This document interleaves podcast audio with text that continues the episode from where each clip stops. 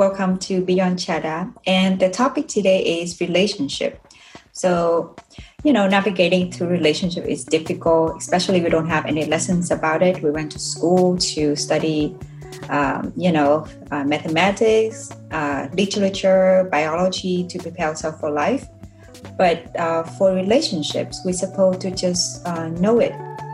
No one taught us how to have a good relationship with our friends, our family, our future partner, and even ourselves. Even though studies show that happy relationships define happy life, we are expected to just know it instinctively. And, I heard so many times learning by making mistakes. But to be honest, a lot of mistakes can be well avoided.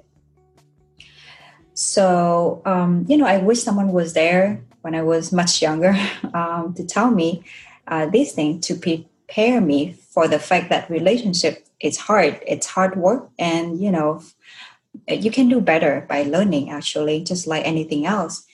However, relationship is a very, very broad topic. So today we just focus on, one small aspect of relationship. Why are we attracted to certain type of people? Why are we attracted to the person that we are attracted to?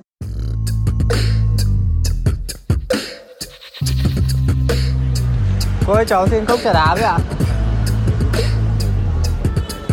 Cháu cốc trà đá nhé.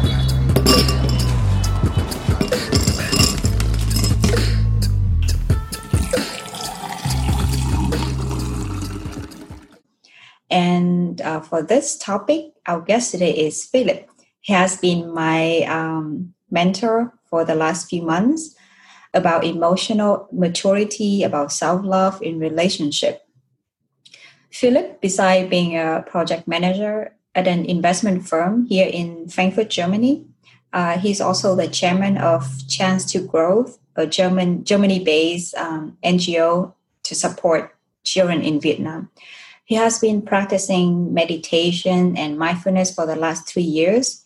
And a disclaimer, we are both not psychologists, and whatever that we discuss here is just our personal experience. Okay, so I will just jump right in. Hello, Philip, and thank you for being here with us today and share your perspective and your story. And how are you today? Thank you very much. For me, it's a pleasure to be here with you, and I feel excited and very fine. So also, xin chào to the Vietnamese. I think I pronounced it wrongly, but maybe you can understand one of the two words I learned. Oh, you nice sound perfect, here. Actually. So because we only have like 30 minutes, so I will just jump right into the first questions. How important are relationships for you? So basically, as you said, right, we are social beings. So every child naturally longs for companionship, to be with someone through all our life. And I never heard about the child's natural longing to understand the structure of a poem or deeper physics. So that comes later with education and with interests. But the topic of relationship is so vital for our survival and how to make us human and how to grow. And we mostly learn from home. We learn from the parents. We learn from the people around us. But very often they are also unconscious of themselves and of the relationship they are in.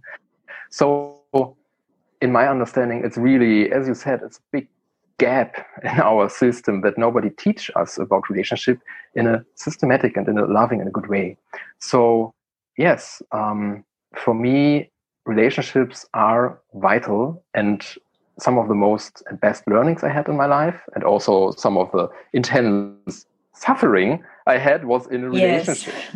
And definitely, and yes. I think it starts with how we perceive ourselves. So let me make an example. When you go in the morning to the bathroom and you look into the mirror, which I guess most people have, then you can already observe yourself and see how do you perceive yourself. Do you criticize yourself because of the laugh ankles or because of the wrinkles? and say to yourself, I must do better, I must do sport, I must eat more healthy? Or do you look to yourself loving and kind and compassionate? And then still you can wish yourself to improve. And so how we see ourselves, that is how we see our partner in a relationship, how we see other people.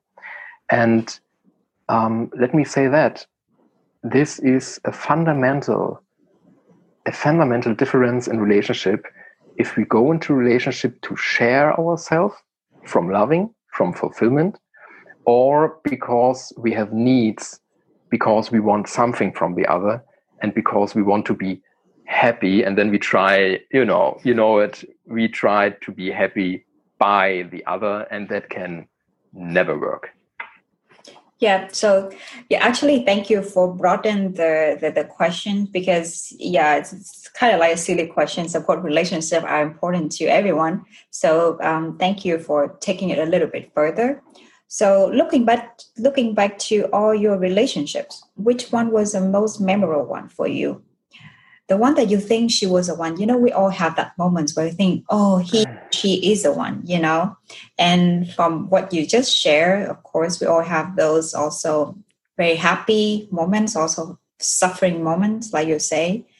So whatever it is, what was yours? Like what popped up in your head? So it was a woman I met online, actually.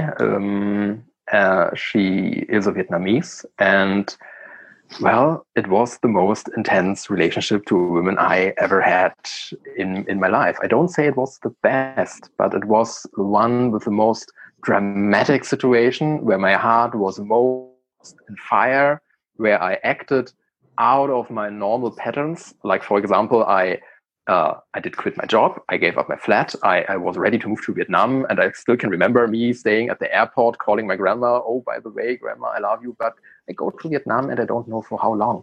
So wow, I never saw that side of you. Yeah.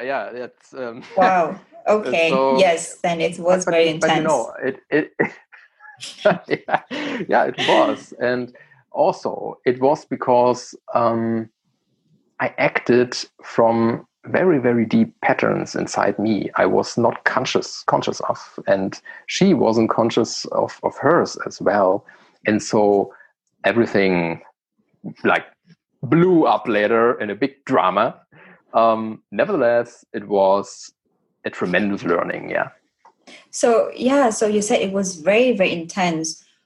And why were you attracted to her, and what made it so intense? What was the elements, if you can break it down? We all say, compatibility, but exactly what is it, So from your stories, can you break it into certain, Yeah. I thought about that a lot. Actually, I thought about that for many relationships. Like I thought about, okay, what was it? Why was I so entangled? And what made me acting, thinking, feeling like this? And I cannot say it was the hair, how the hair falls softly. It was the smell. I mean, smell is so important. It's vital, by the way. From all the things we can mention, smell is one of the most important things. Over all the decades of relationship, there are many old couples ask, what is it? And smell is number one. But what really was it is we were so near to each other. So it clicked so much because our insight, belief sentences, our patterns, how we perceive ourselves were so near to each other, because we made different experiences as a child, but the result in us was so similar. This is why we understood each other so well. And so we had the feeling of, oh, finally somebody who really understands me, which was not really the case because we did not understand ourselves.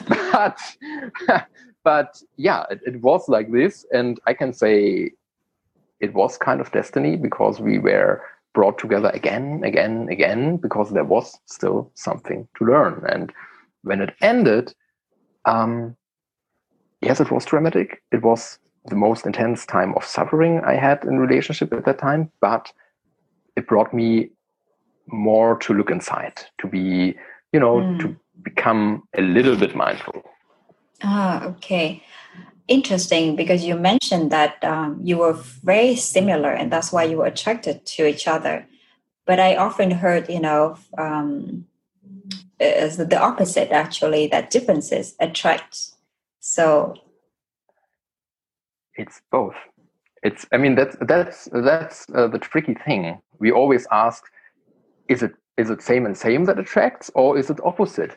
And the answer is yes. It means there must be a fundamental base that is close to each other so that we can understand each other. Because if a person is totally different, you could not communicate. You could not understand what the other means, even though describing really the same fruit in front of you. So this has to be as close as possible so that the magnetism is there. And so that the learning can be there, because we always mirror each other so that we learn. Mirroring is basically the reason for relationship in a deeper sense. And the opposite is because we search in the other what we wish to have more, like security, like energy, like courage. We wish to have more, and so we are attracted. But the thing is, the tricky thing is, we have it in us. Because if we would not have it in us already, then we could not feel what we miss to have, right? We can only miss something we know. The thing is, we have it all in us. We only seek to, and sorry to say this word, but it is, and also for me, very often the case, or was the case, we seek to use the other as a key to unlock our qualities in us. It is subconscious, it is not from evil mind, but it is like many, many relationship works. Very interesting. So I often hear that, you know, everyone has a type. So do you have a type? And, you know, do you think there's a reason why we have a type? And what actually shaped this type? Because from my personal experience, I also know I have a type, not particularly... you know, look-wise, but characteristic and, you know, certain kind of things in a person that I definitely want to have in a partner. So what about you?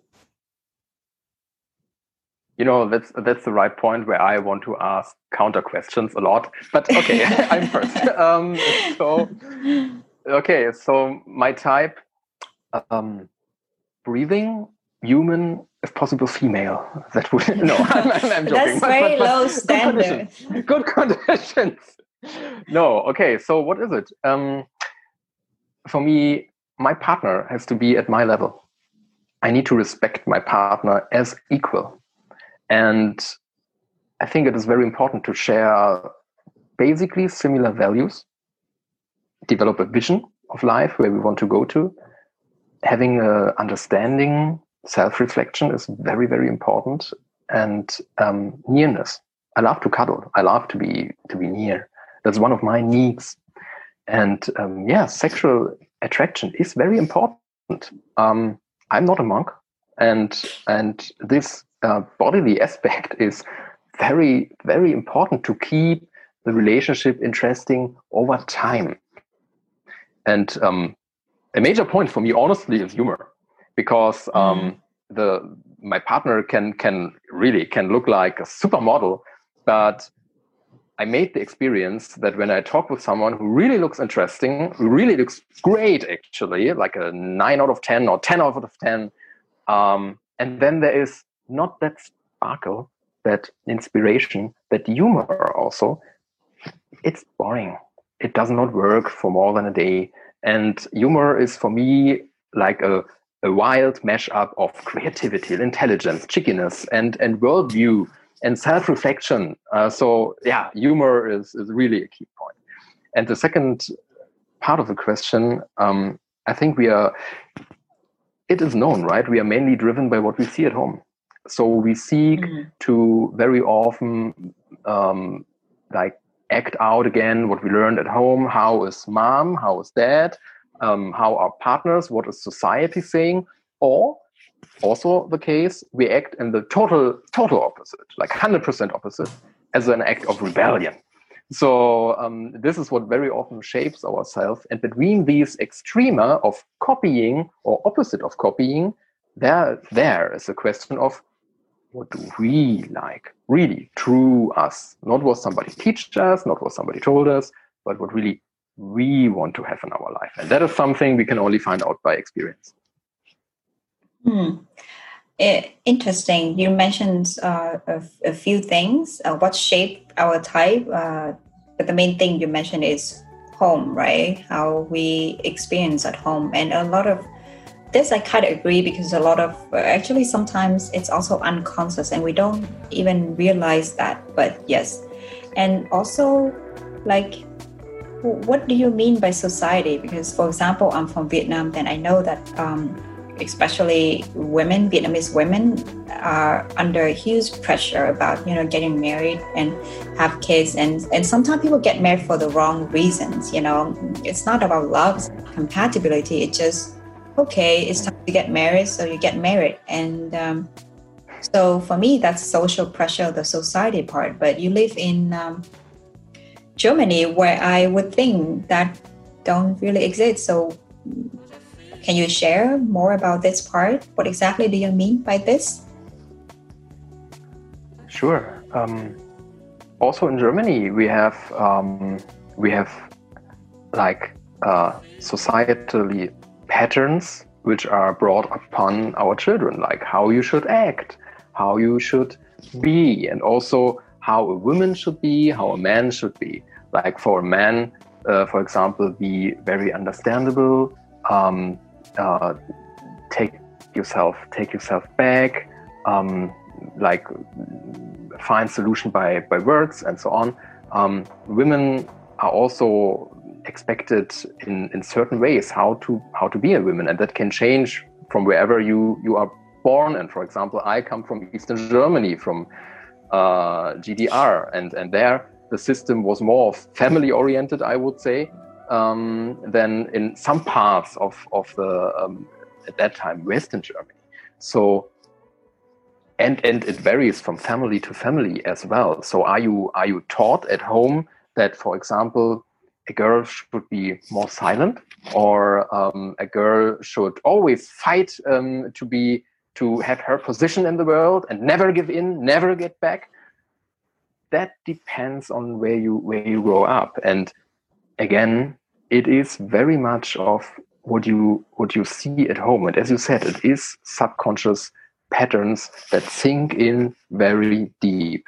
And to become aware of them can help us to understand what we really want. Because maybe, just maybe, as a woman, you don't want to make a career all your life at all costs of your free time, family, and everything else.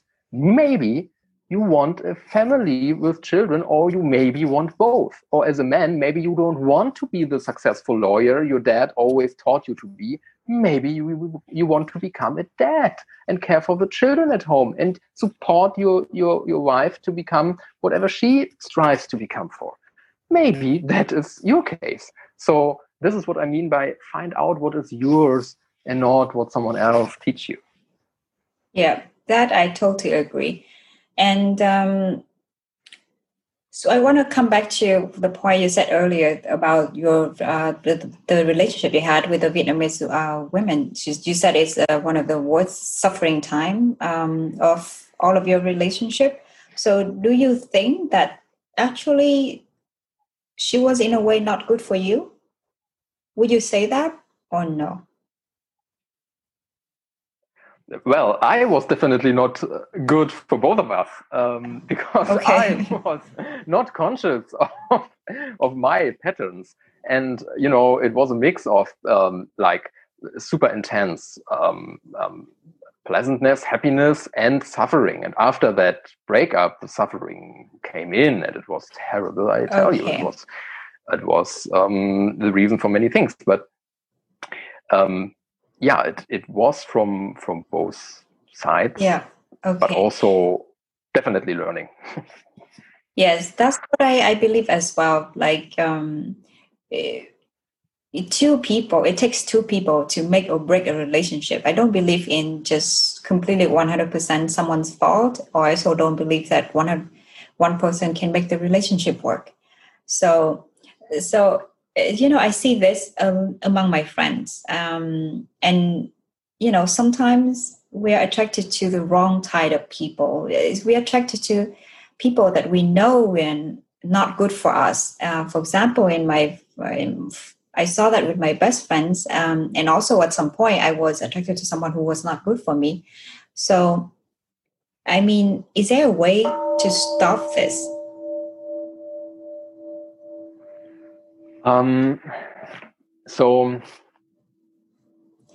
No, we cannot by will just end attraction. Unless you are a monk, well-trained in whatever way. But you have your tastes. You have your attraction, you have your entanglements. So the first we must understand is sometimes the wrong person is the right person to show us something. Because in most cases, as I can only speak from my experience, when we don't like someone else, we don't like an element in that other person, not the whole person, an element, and that element we don't like in us. That's very often the case. So the first thing we must do if we really want to get out of that entanglement and become free, that is essentially what you ask for, right? Is to become conscious of ourselves. Look inside, what kind of attraction is it really? And what is behind that? For example, we can ask if we are very attracted and always think of the person, why is it? Is it because maybe the other person has something we want in us? What kind of love is that? It's always a love language, right? Is it nearness? Is it understanding? Is it a kind of security we feel? Whatever it is. And then when we understand what is it really that we want from the other that we cannot get free yet, then we can try to be with it. Just be with it. Don't act from it. Just be with it. And if we can do that, it already transforms. Our system learns, oh, I can be with it and I don't die. I can just live with it. And then it gets more easy. So that's a very interesting point. So basically, so love is supposed to be just about feelings, but actually sometimes it is important to use your head, to use your logic. In the case you just mentioned is that we need to be aware of ourselves. And then when we are aware of ourselves, then we can see the patterns and we can analyze. Maybe some hopeless romantic people will not like this word because I myself was a hopeless romantic and I hate that word in love, in relationship, analyze. But it is that we have to analyze like the hypothesis, why we're attracted to that person. And, you know, and that's a very, very good point. And that's the first step. And so maybe going to something, a lighter topic, do you believe in love at first sight? Because, you know, I heard this so many times. And actually, for me personally, I don't know. I used to believe in love at first sight. Definitely, there's some strong indication, like chemistry. But I don't know if it's like love, or maybe just initial attraction. But then I also heard a lot of love stories that love at first sight happened. So what do you think? Yeah. I believe at attraction at first sight. So we can be attracted to someone and it can feel like love. Oh, my heart is melting when I only see you drinking something. I get nuts. When I see you biting an apple, I get crazy. You are wow. That is, of course, that exists. Yeah, it is reality for you in that moment. But again, you mentioned the mind. If you look at that, then you can ask, what kind of love is it again, right? So yeah, it happens that people meet and there's a clique, and these people kind of belong to each other, at least for that moment, and sometimes for a lifetime. But when it is for a lifetime, then it rarely is, and I would say it never is, the same feeling over all of that time, because statistically, after 13 months, you fall out of this dopamine and oxytocin-induced feeling of love. Then reality hits you. And then you don't like the other still biting the apple so loud. So it then is the result of, if the relationship holds, is a result of commitment and work you put into that. Yes. Yeah, I agree. I guess, you know, the older we get, also the more we age, the more realistic we become, I guess. So the next question. Well, I like romantics, you know. Don't take it away. Keep romanticism. Yes. Really, it's important. It's good. Yeah, I know. It's your inner child. Of course. So the next question is actually an important, kind of big question. From your experience, because I know that you went through 3 years of kind of fighting yourselves after your heartbreak, and so you taught me a lot in the last few months about, you know, relationships and self-love and all those kind of important topics. So I think this is an important question based on your experience and what you have come to learn in the last 3 years about relationship. What do you think are most important in a relationship? In a sense, what makes a relationship? What kind of factors that can make a relationship last?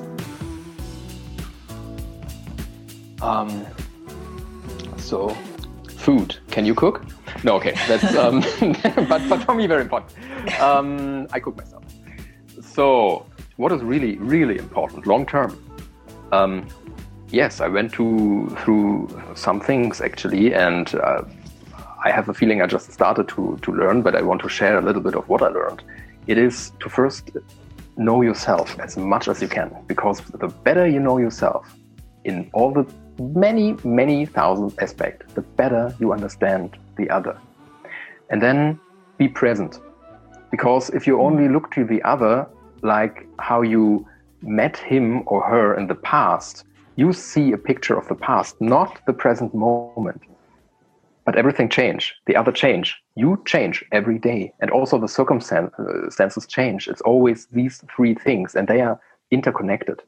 And if you are only living in the past, in your expectations, how your partner should be to please you, for example, then there is a widening gap between what you experience or expect, let's say, and the reality as it is. And this gap you can name suffering, and that will lead to many dramas.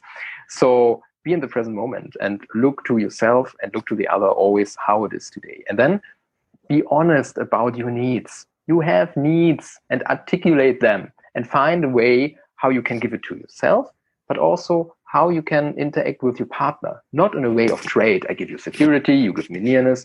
This is trade, not a lot, but in a way of saying, hey, I want to be cuddled, you know, I have that feeling today. And then the other still can decide freely, not from a feeling of guilt, but from a feeling of love, of sharing. Do I want to give you that? And then you see, and then you have to, I think it is important to have a relationship based standing on a similar pack of values, mostly honesty, and develop a mutual vision of where you want to go to. Because if you want to live in the forest in 2 years in a little tiny house, and I want to live in the town with a lot of friends around me, well, then we had a lot to discuss, right? So this is important. And then give each other same time support so that the other can grow and develop to the best version of him or herself, but also freedom. Trust. And I think one last question is you can ask yourself always, and I try to do that as much as I can, is do I think and feel and act from love or from fear? Do I really act from sharing myself, or do I act because I fear to be not loved anymore, or to lose you, or to be rejected? And this is very, very important. You always can look at, and then you really see, okay, I'm now in my fear. So you can think again, do you want to do that? Very, very good points. Probably we need to bullet point this so that people can read. But one of the point you mentioned is articulate your needs. I think it's very, very important. I use another word for it is communication. So communicate, because, you know, for a lot of people, they think that, you know, romantics, meaning the other person understand you completely without telling you anything. Yeah. Yes, can read your minds, but people cannot read your minds, you know. Yeah. This is the real story from one of my best friend, and if she listened to this, she will know that I'm talking about her. But she was, before she and her husband got married, they were dating, and then she was sick one day, and then she told me that, and he didn't come to see me, and she was very upset. And I said, "Oh, okay," and tell him that you were sick. And then she said, "Yes, I told him I was." And then he asked me, "Can I come to visit you?" And then I said, "No, but you know, he should have known and just come." And then I said, you know, so. Basically, is to prove, not prove, but I mean, just to add on the point that you just mentioned, open communication. I think that's one of the key points, at least also for me, from my side. Yeah. And so. Absolutely. And little surprises. Can I add that? Yeah. Little surprises are important. Like, you really commit into a relationship. That doesn't mean you ask your partner, what do you need today? Like a robot. No. You can just make little signs of love and appreciation. Yes. I think that's very, very lovely idea. Especially, you know, it's like spice up your life, right? So it's not, it doesn't get boring and routine. And so a lot of interesting and good points. So last questions. What advice do you have for people when they start a new relationship? I guess it's kind of overlapping the previous question we just discussed, but if you can have just like a few advice for people. So first of all, ask yourself, are you out of your last relationship? And I don't mean the breakup. I mean, are you really out of your last relationship? I know what I talk about because I have a history of jumping from one relationship to the other so that there's no gap in between, and so that I don't feel alone, so that I can distract myself, so that I can run away from negative feelings, all that stuff I did. And that is like, you can imagine, it is like a person who has, like most human beings, two hands, but one is still in the past and the other tries to reach out to the future. And you don't have both hands for what you actually need. So to be present for your new partner is absolutely important. And it means that you really first have to be out of where you was before. That doesn't mean you need to stop reflecting. Reflecting is very fine and you should do that all the time, but not being engaged there. So, and before you go into a relationship, honestly, and I wish I would have known that before, ask yourself, would you date yourself now? Would you? Would you want to be together with yourself now? If you say yes, because if you feel so fulfilled and you want to share yourself, then go and make the experience, because experience is what life is about also, right? Then go. But if not, if you think, not so much, I don't know, I'm not sure, and this and this and this should be better, well, then most likely you try to step into a relationship to distract yourself, to run away from something, not to go to somewhere, but to run away from something. and that is mostly run away from you. So don't do that to the other person, and mostly don't do that to yourself. Be first self-conscious, self-reflective enough to be good to yourself, to love yourself as much as you can, and then you most certainly become a better partner in a relationship. And then last advice, and that I would say, give yourself time. Don't pressure something. Don't push too much. Just be there, let it naturally flow, share what you have openly, and make the experience. Great, thank you. So I think that's a great ending for our talk. And I agree with a lot of your points, and the last part you say is also true. I think people should really, they should be happy by themselves first. In a sense, as long as they're happy by themselves, then they can be a great partner in a relationship. Because you cannot, expect relationship to become your source of happiness and fulfillment. And then it will be just too much expectation, and that will be too much pressure on a relationship. So that's from my experience. And thank you so much, Philip. I think that's all the time that we have for today. And I know you have a lot to share, so hopefully we can, this is the first interview in a lot of interviews that you'll have with us. I'm looking forward for everything. Thank you very much for inviting me. Thank you. Thank you. Thank you for your listening to Beyond Chatter podcast today. If you have any comments or feedbacks, or if you have any topics that you want us to cover, please reach out to us at beyondchatter@gmail.com, or you can go to our website beyondchatter.com and subscribe to our e-newsletter. Thank you. Goodbye for now. Thank you.